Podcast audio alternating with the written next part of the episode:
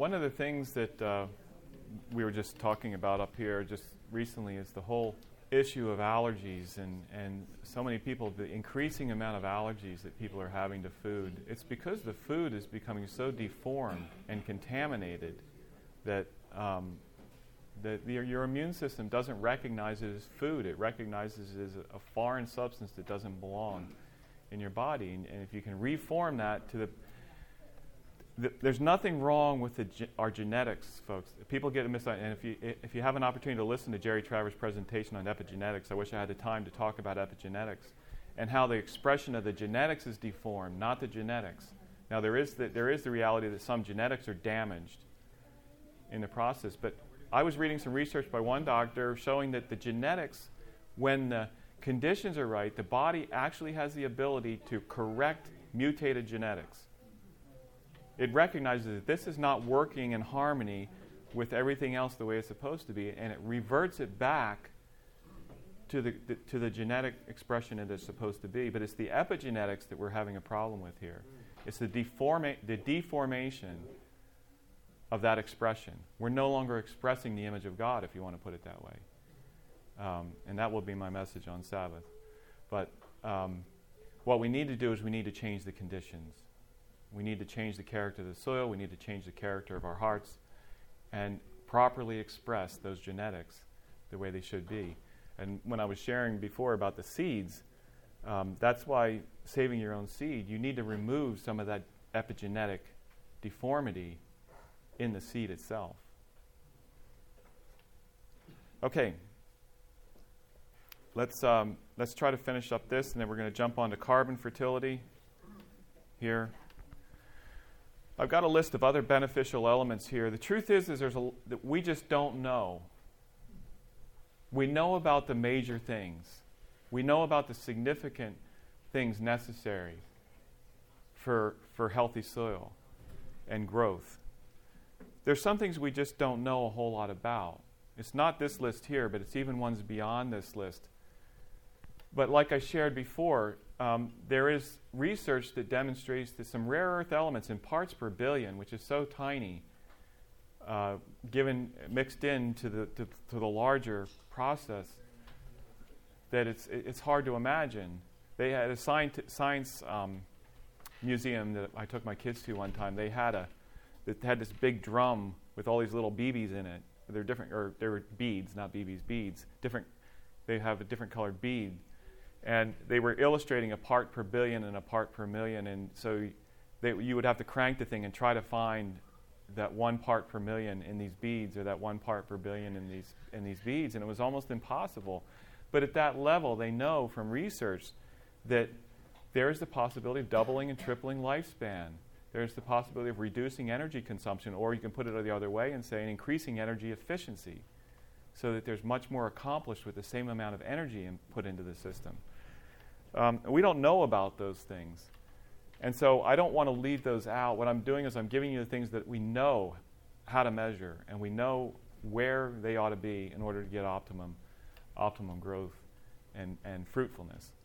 And so we'll go through these, but I just wanted, so I didn't forget, I wanted to point out. And the way I take care of that is, is by applying materials that have those elements in them.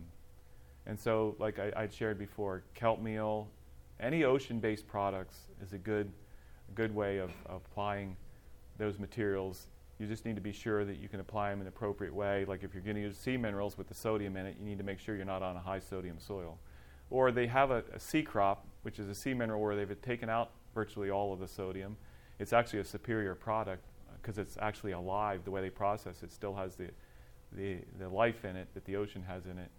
Um, you can use that material instead, but kelp meal. Uh, there's a material called azomite that has about 65, I think it's 65 elements in it.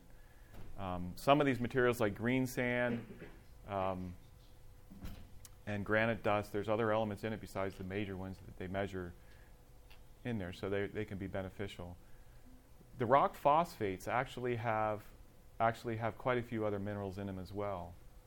And one of the interesting things about, the, about rock phosphate is if you were to analyze it, the colloidal phosphates, if you were to analyze those, they come out almost like a perfect soil except excessive in phosphate. They come out And those phosphates are actually stuff that was once alive. Um, so let's go through. Let's go through this uh, other beneficial elements. I put it in this list. Actually, chlorine is not. Actually, two of these are considered essential now. Um, but we'll just go through them. Cobalt is essential for nitrogen fixation and cobalamin formation. Cobalamin is the molecule that B12 is made of. Um, and so you can be, and if you raise livestock, people who raise livestock either supplement cobalt in their feed, most likely they supplement it because most cases soil doesn't have adequate cobalt to, for the for the uh, the ruminant animals to synthesize the B12 in their in their guts. Um, I'll make a controversial statement here uh, that would be probably contended, but I believe that we could synthesize it in our own guts if they were healthy. Problem is, they're not. But the microbes in the soil can for sure. And the plants actually take it up. You can measure B12 in plant tissue. The plants will take it up if the B12 is, is produced in the soil by the microbes. And so, whether or not we can synthesize it or not in our own guts, um, it can be made available on a plant based diet if you create the conditions for that to happen. It's also one of those ones that's only required in one to two parts per billion.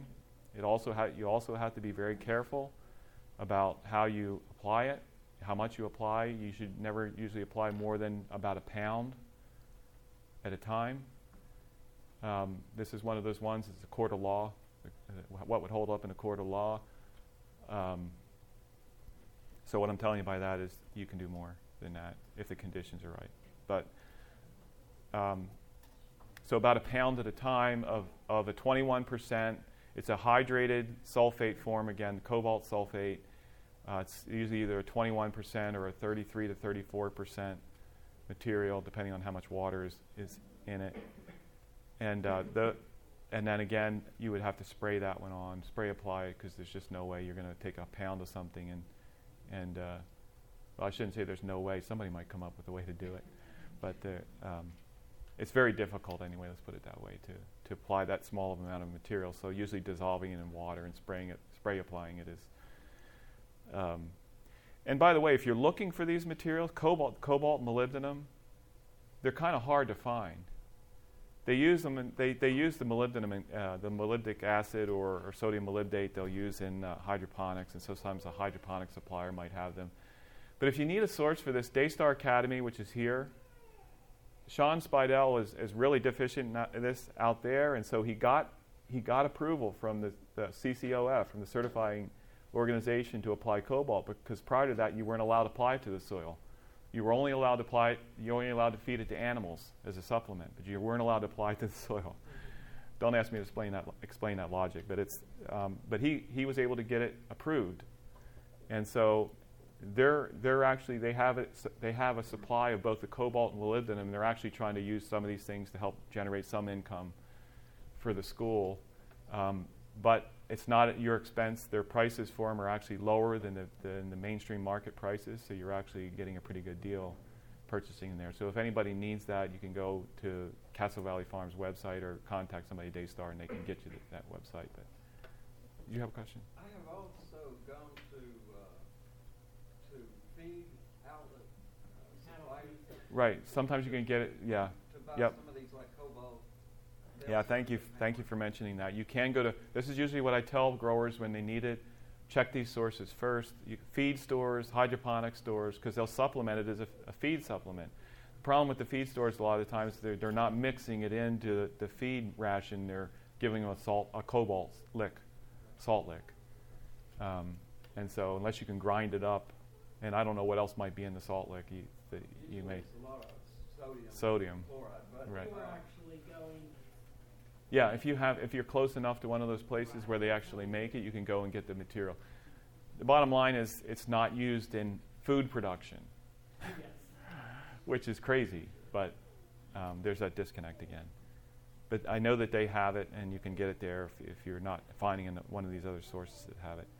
Okay, the next one is uh, chlorine. Oh, cobalt is essential for nitrogen fixation. For those free living nitrogen fixers, again, cobalt is, in fact, about 80% of the, the soil biology requires cobalt. at least 80%. I bet if they research it long enough, they find out that all of it re- requires it. We are so far behind on this research because nobody's paying attention to it. They have other priorities. So, so nobody really knows. There's some research out there already, but it's just totally buried in, in uh, the mountains of research that are out there. Um, although the internet now is making it a little bit easier to try to find, track down some of that stuff. But um, it's just not being researched, it's not being investigated. Um, the next one is chlorine. And it's not, it's required for photosynthesis, but in very small quantities. And generally, there's not an issue with chlorine. It's highly, highly leachable, but like the Sulpomag that I was telling you about, a lot of time has some chlorine in it. It's just, it's natural mine material has some chlorine that comes with it, uh, chloride. And so it's, um, if you're applying any of those kind of materials, generally chlorine's not a problem. Or if you're applying something that has some sodium chloride in it, it's not a problem. Nickel, uh, chlor- uh, nickel is uh, needed by some plants for proper nitrogen utilization. I think they're going to find out if the plant's fully functional that a lot more plants are going to require it uh, than just certain some plants. But for proper nitrogen uh, utilization, it's, it's required again in small quantities.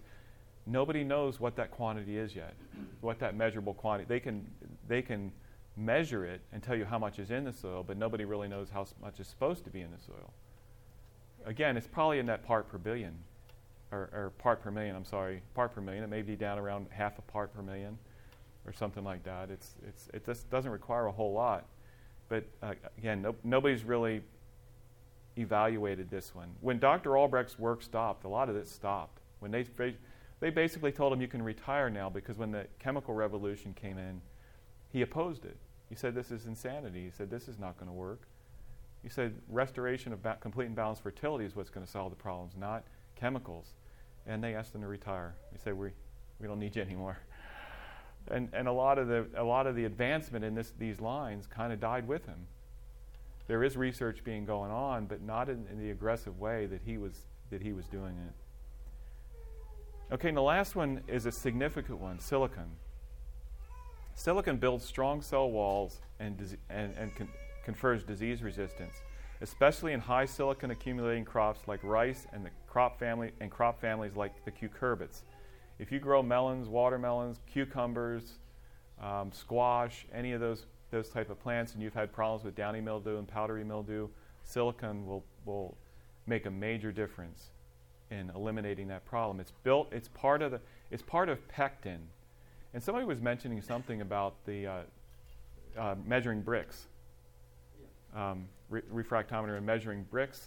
This is one of those things that is actually more important than the, the sugar content. It's actually what the pectin content is. Will to tell you how, how superior the nutrition is. And one of those is um, it, it, it's, it, you have to measure it a little bit different way. But another, a lot of people, when they look at it, do everybody know what a uh, is? Uh, well, it's basically measuring the sugar levels in the sap of, of, of, a leaf or the fruit or whatever.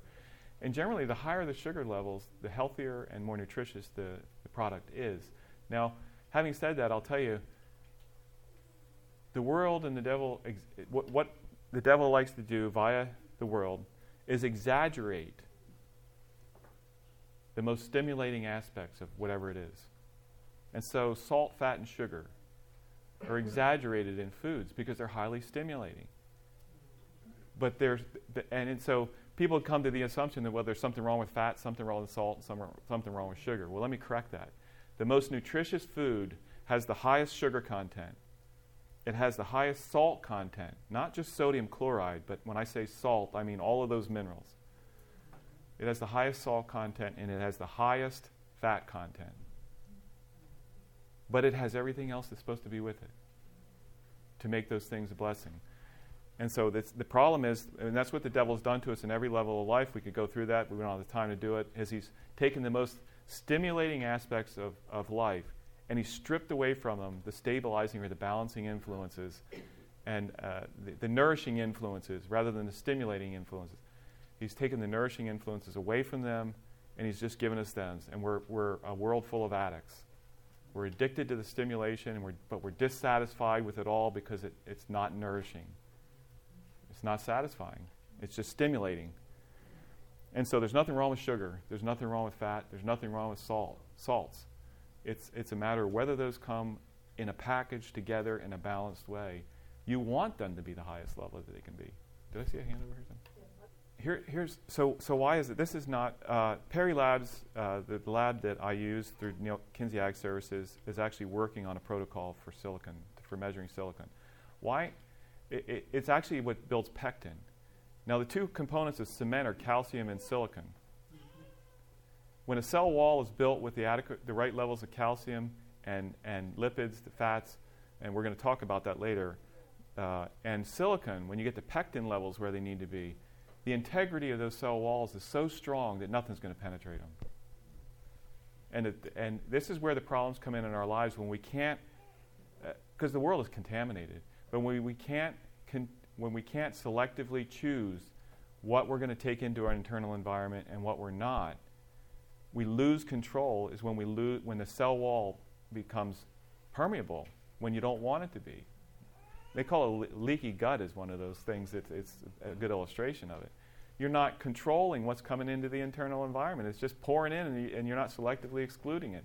And the only way to do that is through a complete and balanced, a properly constructed soil. The plant will have all the things that it needs, and it will build the hedge, as the Bible calls it.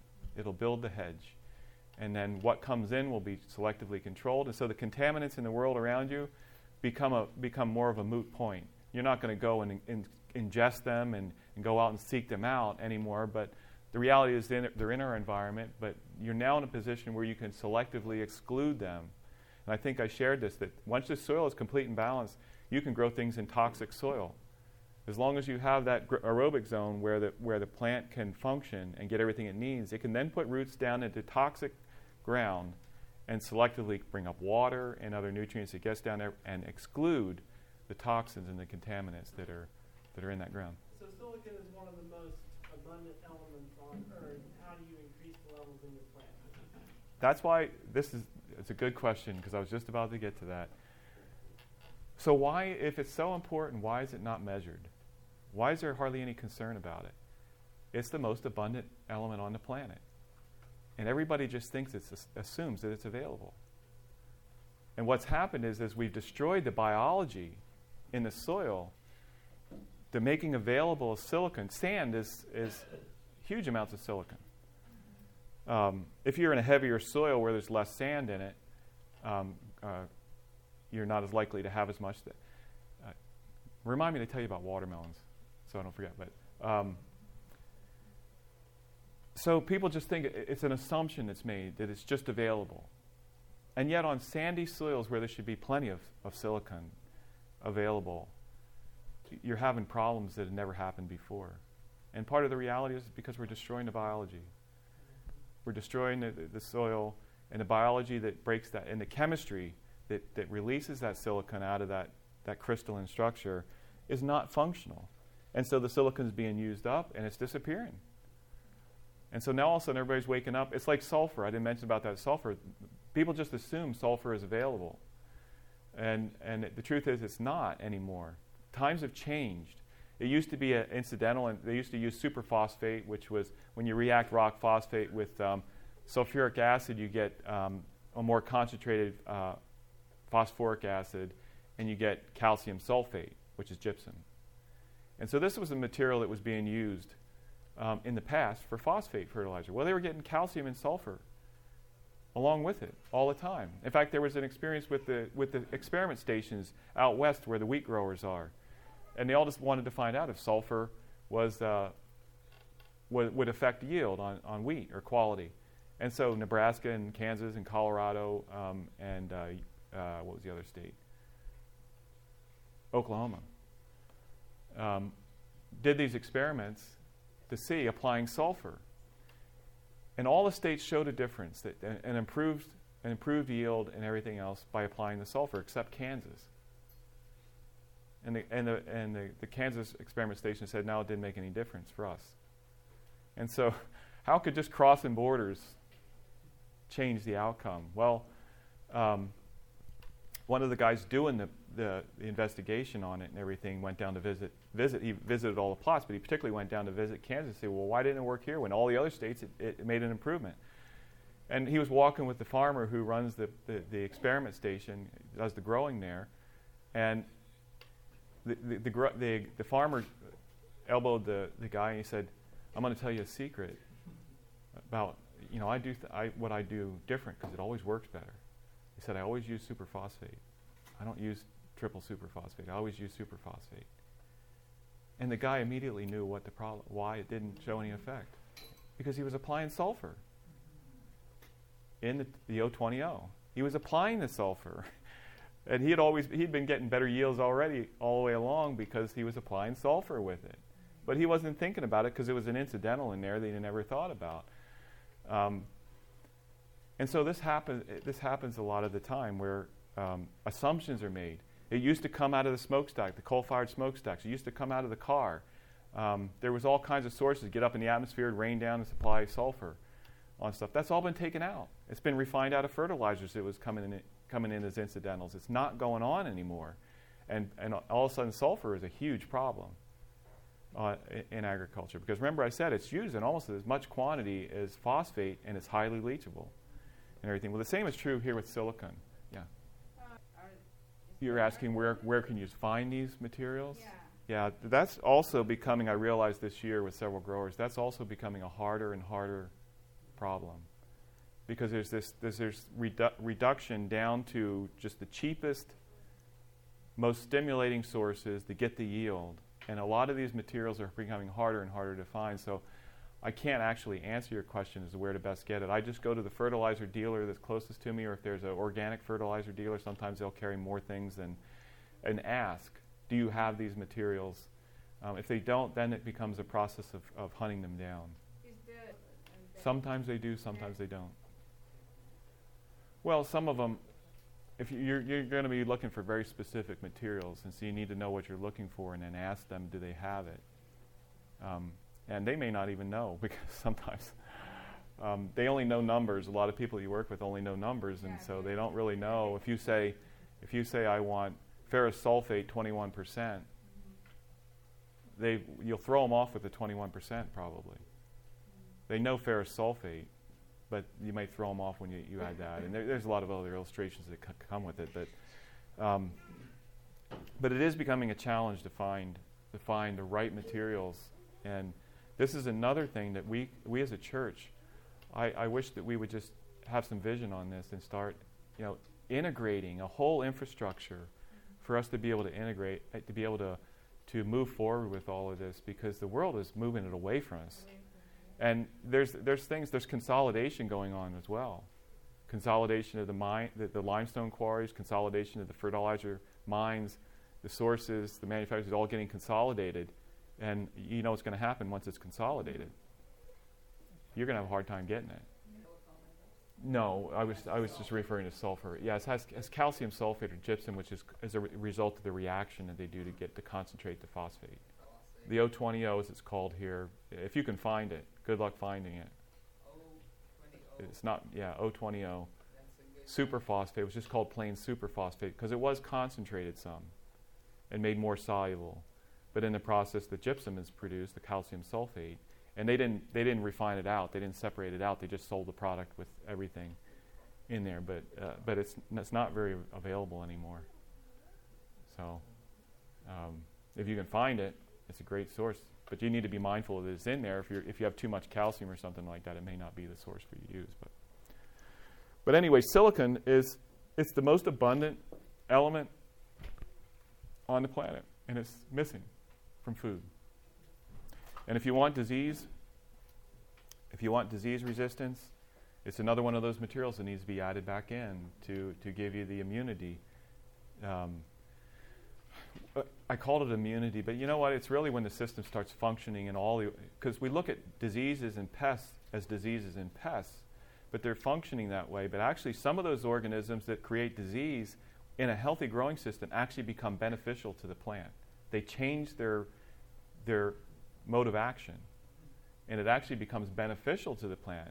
Their, their, their behavior is now probiotic rather than antibiotic or, or pathological in their behavior. And it's a matter of you're just creating these deformities all over the place. And so we call them diseases and we call them pests, but really it's just the changing of the conditions changes the behavior of a lot of things. Yeah. One of the one of the phrases that kind of we kind of make an excuse for it. And I like the one that the organic growers use, you know, if it's good enough for the worm, it's good enough for me. Well, you know, that's a pretty diluted idea honestly, it's it's not. And I, I don't say that to pick on organic growers because you know we all. This is a reality in life, is we have a whole lot of these suppressive interventions where we, we get these mindsets about things where we're just accepting of dysfunction. You know, it's just the way it is, and there's nothing we can do about it. Well, when I read my Bible, uh, that's not what the Bible says. Um, it's dysfunction. It's incompleteness and it's imbalance, and God doesn't want that. He wants complete and and balanced people that will reflect His image and, and glorify Him. And I've had, I've had pastors tell me that. Well, God's just going to have to deal with sick people.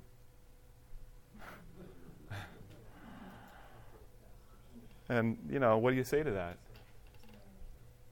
God loves sick people. He's not, He doesn't hate sick people, um, but that's not how He wants us to be. That would be a sick God if he wanted that. Um, okay, so so there's no really no real measuring protocol on this anymore. But I want to tell you, tell you about watermelons because watermelons are in the cucurbit family, and they always tell you that you, you can't grow you have to grow watermelons on sandy soil. Do you know why now? Because cucurbits are a silicon accumulator and they depend on it to give them immunity, and they, there's more silicon in a sandy soil. You can grow watermelons on a heavy soil all day long as long as you have adequate silicon there and all the other elements. You don't have to grow them on a sandy soil, but it's because, and it's interesting. I was reading one seed catalog that actually they actually breed cucurbits, the watermelons and melons and everything like that. And their comment in their melon was they were commenting to, to rotate, move it from field to field, because there's something in the soil that's not readily known that um, causes the watermelons to grow better. And it's used up in the process. And so that's why you have to rotate. Well, here's a breeder, and they don't even know it's silicon that is, the, um, is what's uh, making the difference. But because they're killing the biology off now, even the sandy soils are not growing watermelons. I can tell you, out in Colorado, in the Arkansas River, Valley, Valley, where they grow lots of melons and they breed melons there and everything, they're having lots of problems. They have the sand, the sandy loam soil to grow it, but they're not getting the silicon. And so we've got to change that. So that's another one I'm, I'm, emphasizing it because it plays a significant role, but it's downplayed.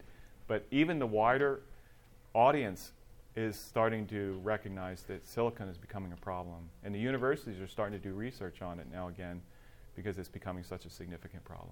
Did you have a question? Measure cobalt? Right. Yeah, actually, you can measure cobalt along with molybdenum. They can be measured yeah, and, and uh, you can know, know where it is. And I always encourage people to do that. The first time they do samples, I strongly recommend that you do that so you know where they are. You don't have to do it every year because they're expensive. It usually costs $50 with, with the, the service that I go through. It usually costs $50 for the, the, the standard sample. It's going to tell you all the major and secondary stuff and the main, main trace elements. But each cobalt and, and molybdenum each are $15 a piece to have it done. It's a much more expensive uh, and consuming test to do that. Um, so most people don't want to spend that money. But I strongly encourage it. If you're producing food for yourself or other people, I strongly encourage that you do it. Molybdenum, yep, and the cobalt. Nobody knows what that level is. That's this is another one where nobody really knows. You need, and so the way you solve that is you make sure that you have materials that have silicon in them. Like I, you can use um, diatomaceous earth. It's amorphous silicon. You can use, um, if you're okay with that, you can use um, like uh, shrimp, shell, shrimp shell and crab shell. Uh, when they break down, they have they have good amounts of silicon in them. There's some other materials that you can get silicon from. The way I do it, because it really doesn't take that much, is I, will add some amorphous silica or mm-hmm. whatever material I'm going to use. I'll add it to my mix that I'm starting my seedlings in mm-hmm. if you're going to direct seed, because most of most of what I transplant that would need silicon, the cucurbits, I transplant them, and so I can add it into my mix, and then it's, it's right there close to the, the plant to have access or whatever.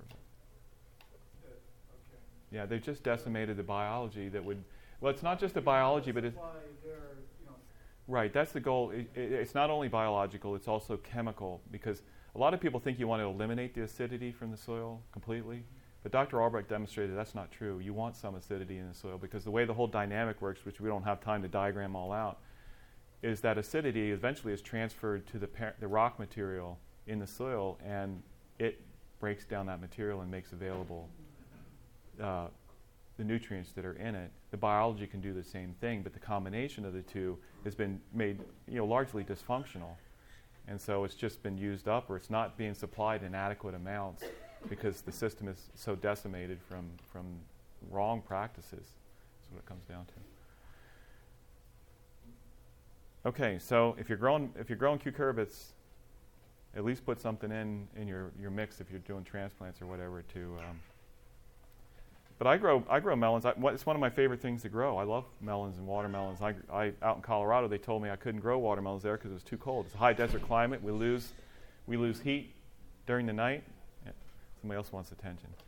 Um, and and so you, you don't retain heat, and so melons like need a lot of heat.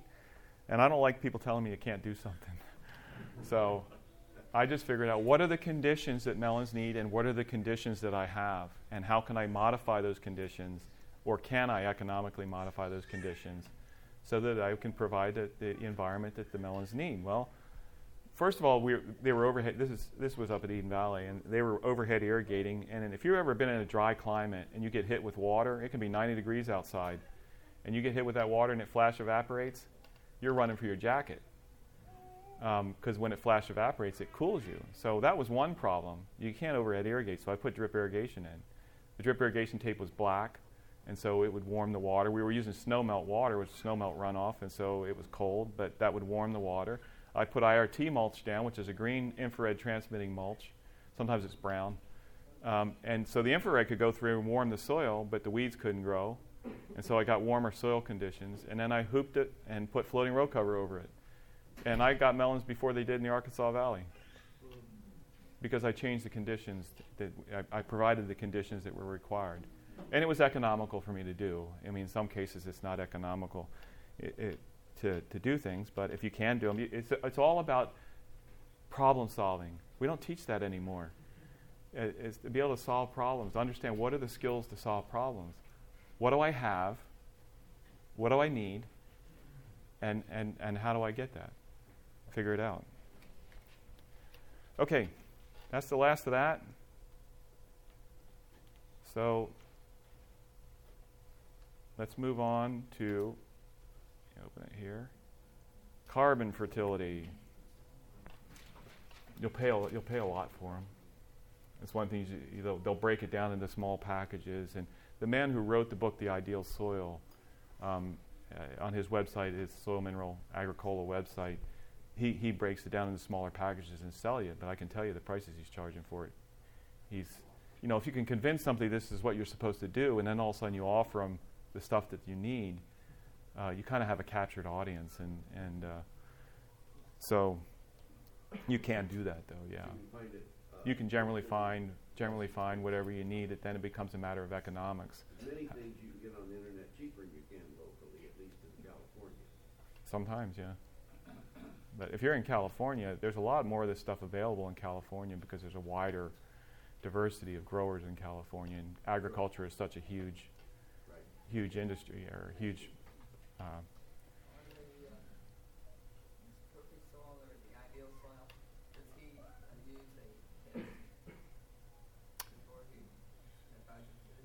yeah, he does. He does. Um, I'm not exact. I have an idea which one he uses. I'm not exactly sure, so I'm not exactly sure that he always gets the right numbers. But he knows. He, he knows. It. It's a great book to distill down the whole cation exchange modeling and, and framework. He does a really good job with that. The problem is there are some variables in there that, that are not quite right. At least in my experience, they're not quite there. So, Jason. Yeah, I didn't add it on here. That would have been a good one to add to. Um, yes, selenium is is important, but you need to you need to kind of do your homework as far as what soils you, what parent materials you have. Like where I am up in Kentucky, it's a hot spot for selenium, and so it it can actually be a potential problem for us because there's pretty high selenium levels in the soil already. So. You, I, you can go to the, the USGS, the uh, soil survey, the geological survey, and get a soil map. You can go on the internet now and do it, but it's not very user friendly. It's very hard to navigate. But you can get uh, soil maps, and, that, and you can get descriptions of what the characteristics of the parent material are, and, and things like that. Um, so it's one of those things where you know we know what it causes. It causes heart attacks. Now, hogs, they're not, they're not going to tell you that in conventional medicine. Sorry, folks. But hogs are highly susceptible to, to white mu- what they call white muscle disease. That's cardiac muscle.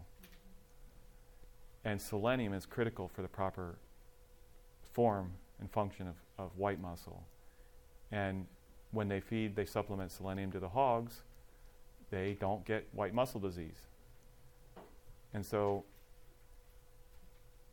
you can extrapolate out from there. There has been some research done on it, but I don't want to get I don't want to get myself in too much controversy with too many people My in this process. But so there's your anecdotal evidence, but that doesn't count in the real world. I, I that's not what I bel I don't believe that, but that's what you're told all the time. Well, that's not that's not real research. So, but it's the truth. Are there any testing for uh, selenium?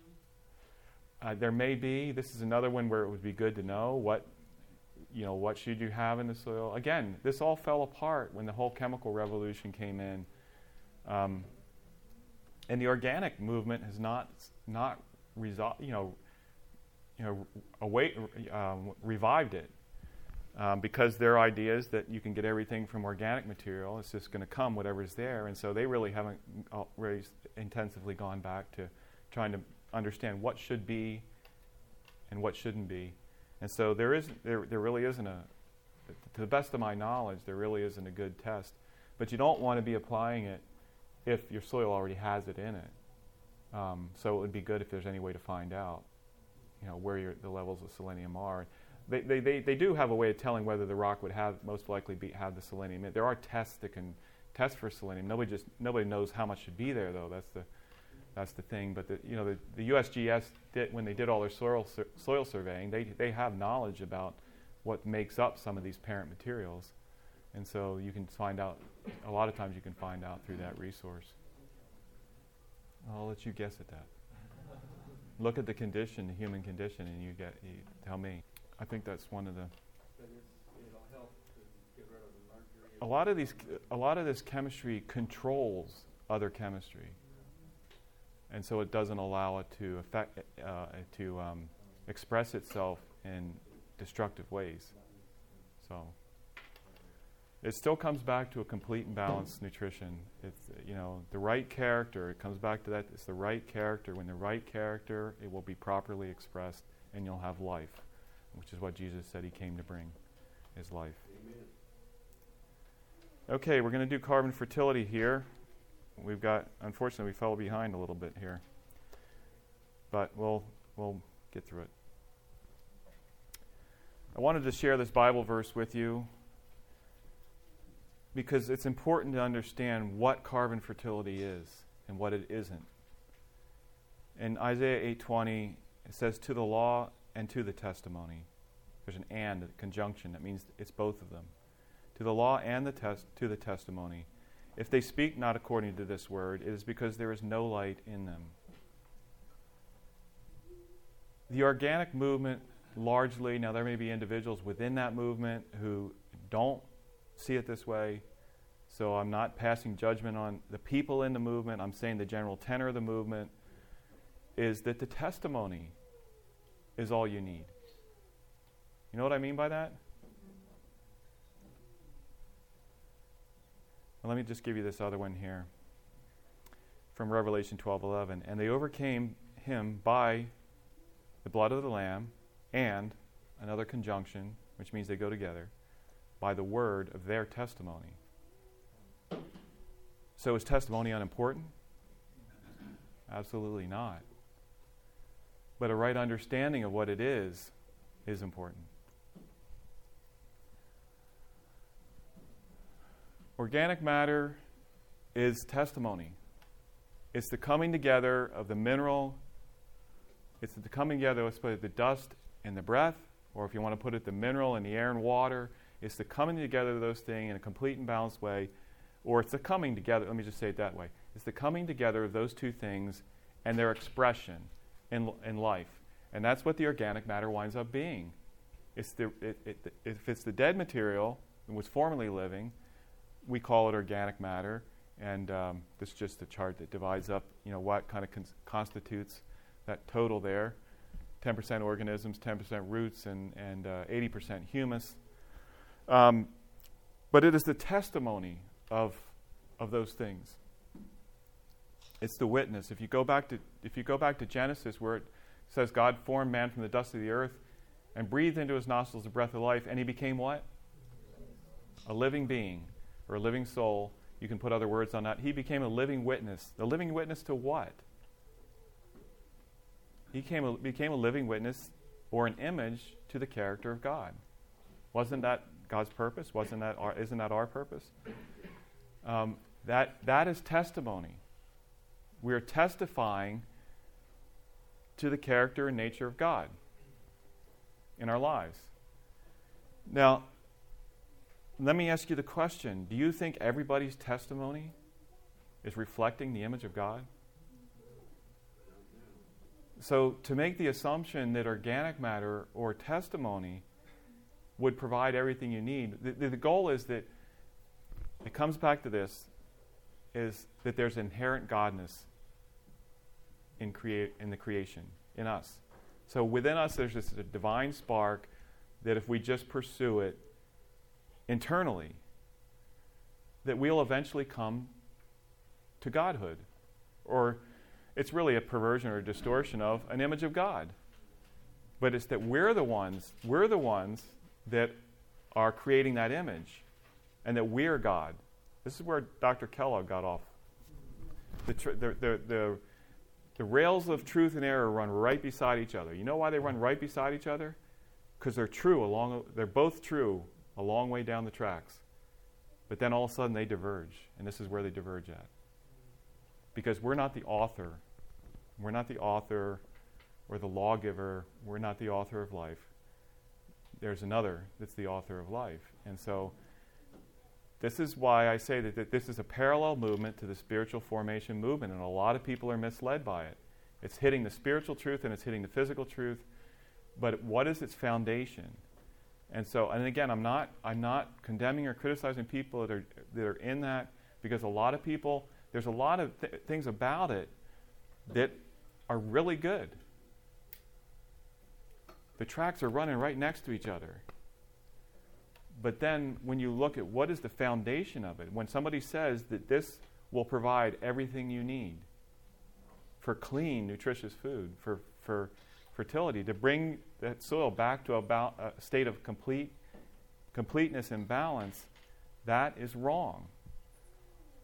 And I have people argue with me about it, but they can't demonstrate something different than that. And we have to be very careful about what this actually represents because it is, it, it is when I read the second biblical Bible verse there, you can see that it is vital to our, our eternity. It's vital. That testimony is important. The question is, what is the testimony? And people are, it, the, the claim is that, it's, that it is the answer. Well, in reality, it is part of the answer, as long as it's complete and balanced. And so, I think it's just important that we understand this is the coming together, like I said, the coming together of these two principles. It's the coming together of the law and the will. It's just a matter of which is that law correct?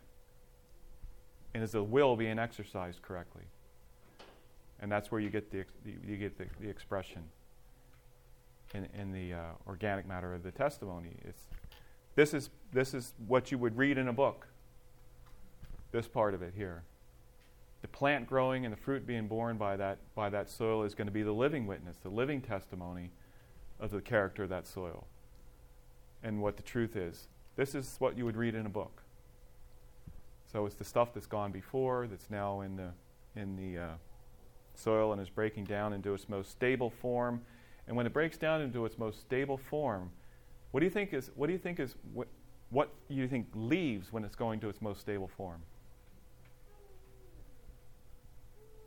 Well, a lot of the have you ever done a compost pile and watch it shrink? The majority of that compost pile is air, air elements. It's this side over here. It's air and water. Um, and they go back to the air and to the water. Um, and part of it doesn't. Part of it is left in what they call their humus, which we're going to talk about here in just a minute.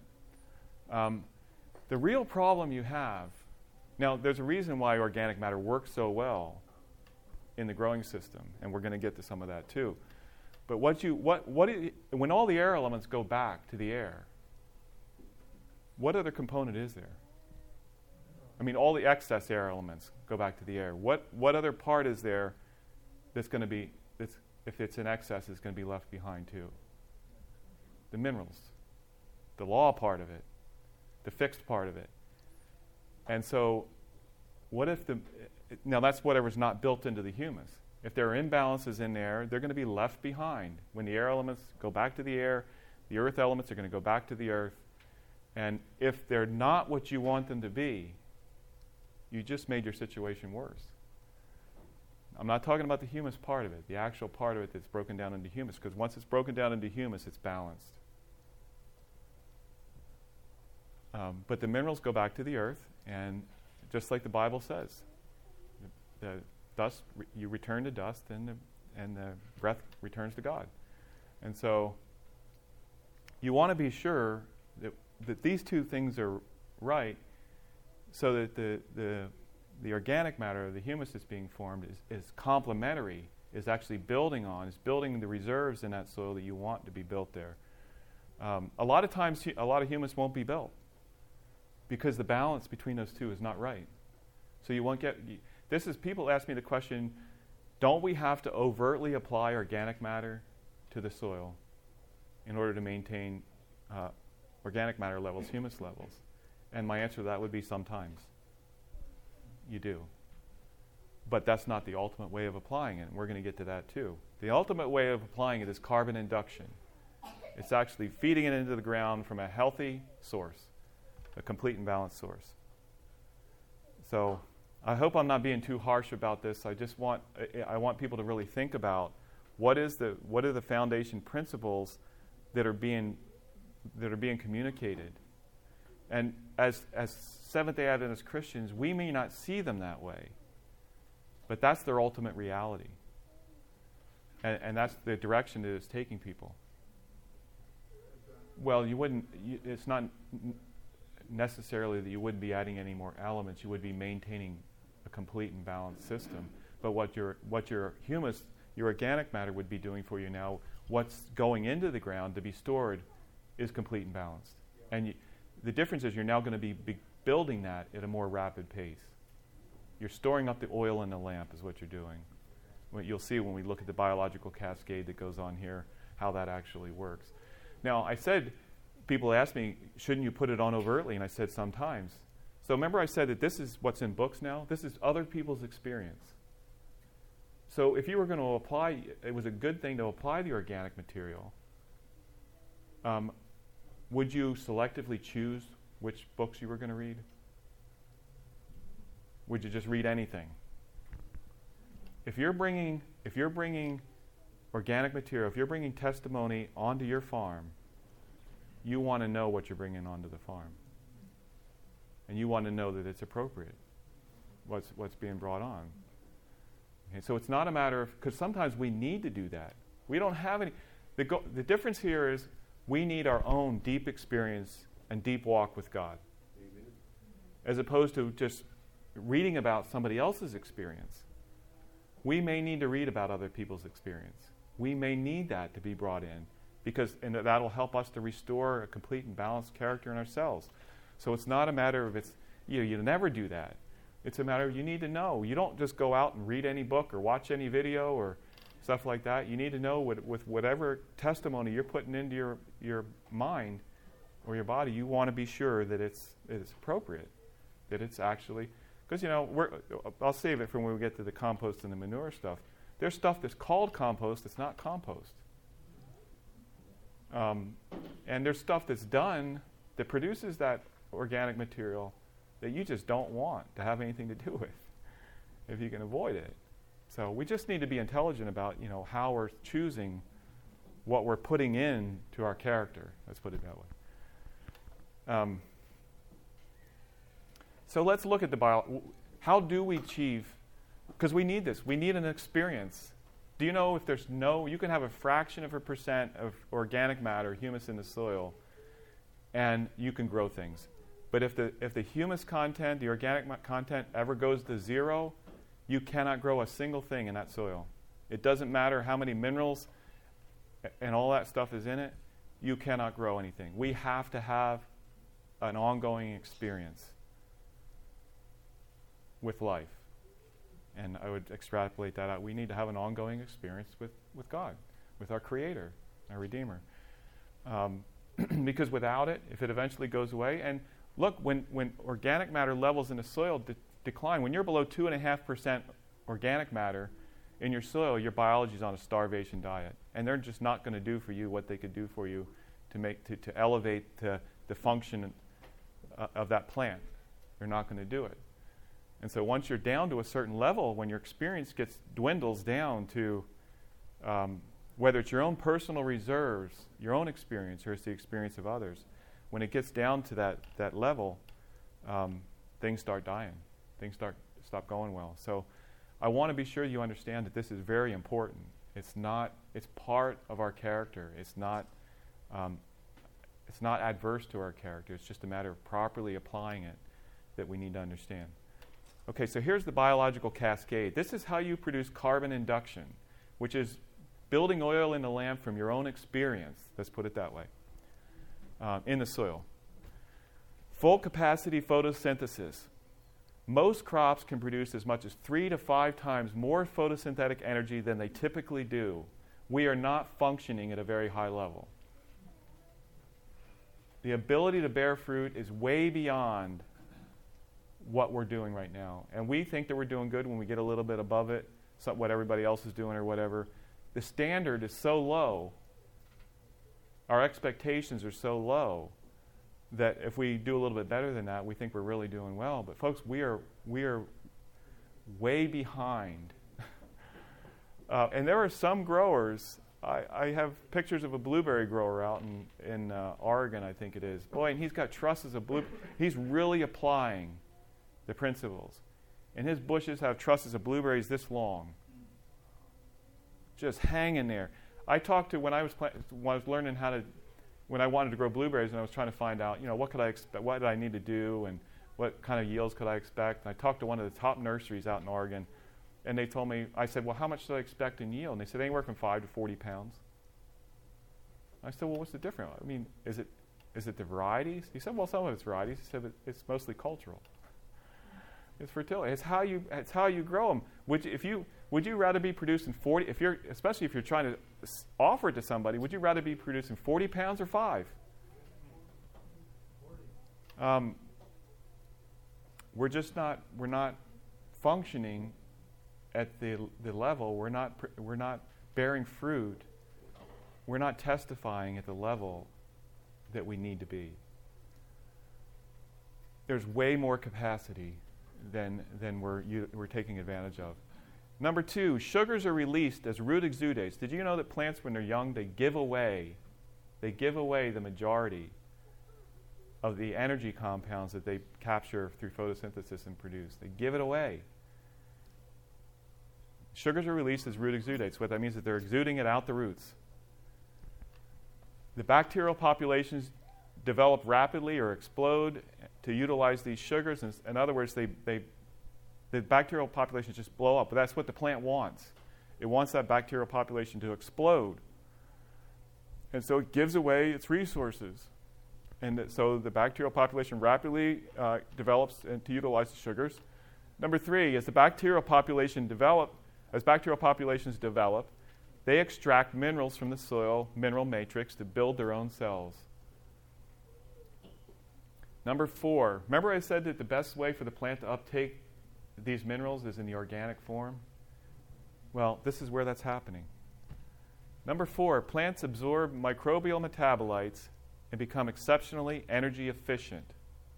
In other words, they're taking up, as these populations, they die back down after the surge, because then the, the, the, plant will, will back off on the, exude, the exudates. And they don't co- totally back off because they, they continue to, to nurture these, these populations. Um, what they did is they just stored up a big bank account of resources for the process of growth and reproduction. Um, then, number four, the plants absorb microbial metabolites. In other words, uh, the metabolites of the, the microbes themselves, they start absorbing those and become exceptionally energy efficient. In other words, the energy that they were using to try to use soluble minerals and build them into the organic compounds, they're not having to use. And so that means that they can use that energy for growth and reproduction. Proper growth, proper construction, uh, resulting in the development of elevated lipid levels. In other words, they have surplus energy, they, they, they increase the lipid, uh, the fat production, the oil production. And uh, number five, uh, and then let's see, what time is it? We're probably close to having to stop. Yeah, we're past having to stop. Um, number five, lipids are exuded from the roots. So now the plant starts exuding these lipids that they had the, surplus energy to produce from the roots, and they are digested by soil fungal populations which expand rapidly. And number six, the fungal digestion of lipids results in the formation of stable humic substances with long half lives, as much as a 100 year half life. That's the humus part of it. They're building oil in the lamp. And so if, if you create the conditions for this to happen, that is how you'll, that's how you'll build the humus levels in your soil. And a lot of people say you can't do this very fast. You can only do a little bit in a year over year. But there was, I, I know growers, I know of growers that increase their humus levels by a, a percentage point to two percentage points just within three or four years. And this is what they're doing. This is how they're doing it because usually when you're using it as a when you're using it as a fungicide, it comes with a phytotoxic component, the hydroxide, the copper hydroxide. It's a phytotoxic component that will kill them. Um, but in this case, it just it, it's it's keeping them where they belong. Let's put it that way. They're doing the job that they were designed to do, rather than well, part of their job is is de- decomposing dysfunctional life, and so if the plant is functional, it doesn't have that job to do. And so it's not so much that the copper is killing them, it's the plant is using the copper to be fully functional. In fact, the, the, the fungal organisms themselves use it. Um, so it's what's just, again, it's when you deform something or distort it that it becomes a problem So rather than. They normally would attack the plant if the plant's not functioning properly, and now they're not attacking the plant. Right. It's, as you said over here, is they, they recognize what it recognizes it as is this is senescing or dying life, and so it's going to it's going to recycle it. It's going to decompose it, clean it up, and we like to kill them off. It's like I said, you know, those suppressive interventions. You know, the belligerent way of putting that is they're message killers.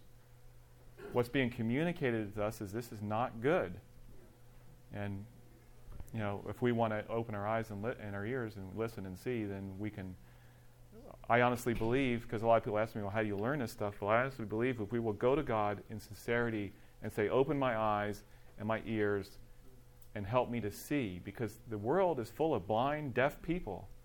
Stuff is happening all around us. And, and we're just, we're so used to it, we're so conditioned to it that we think that it's normal, it's typical. It's not normal. Anyway, folks, we need to break for lunch, so um, we'll pick this up and finish up this and finish up the the water part of it uh, in our last session today. This media was brought to you by Audioverse, a website dedicated to spreading God's Word through free sermon audio and much more. If you would like to know more about Audioverse, or if you would like to listen to more sermons, please visit www.audioverse.org.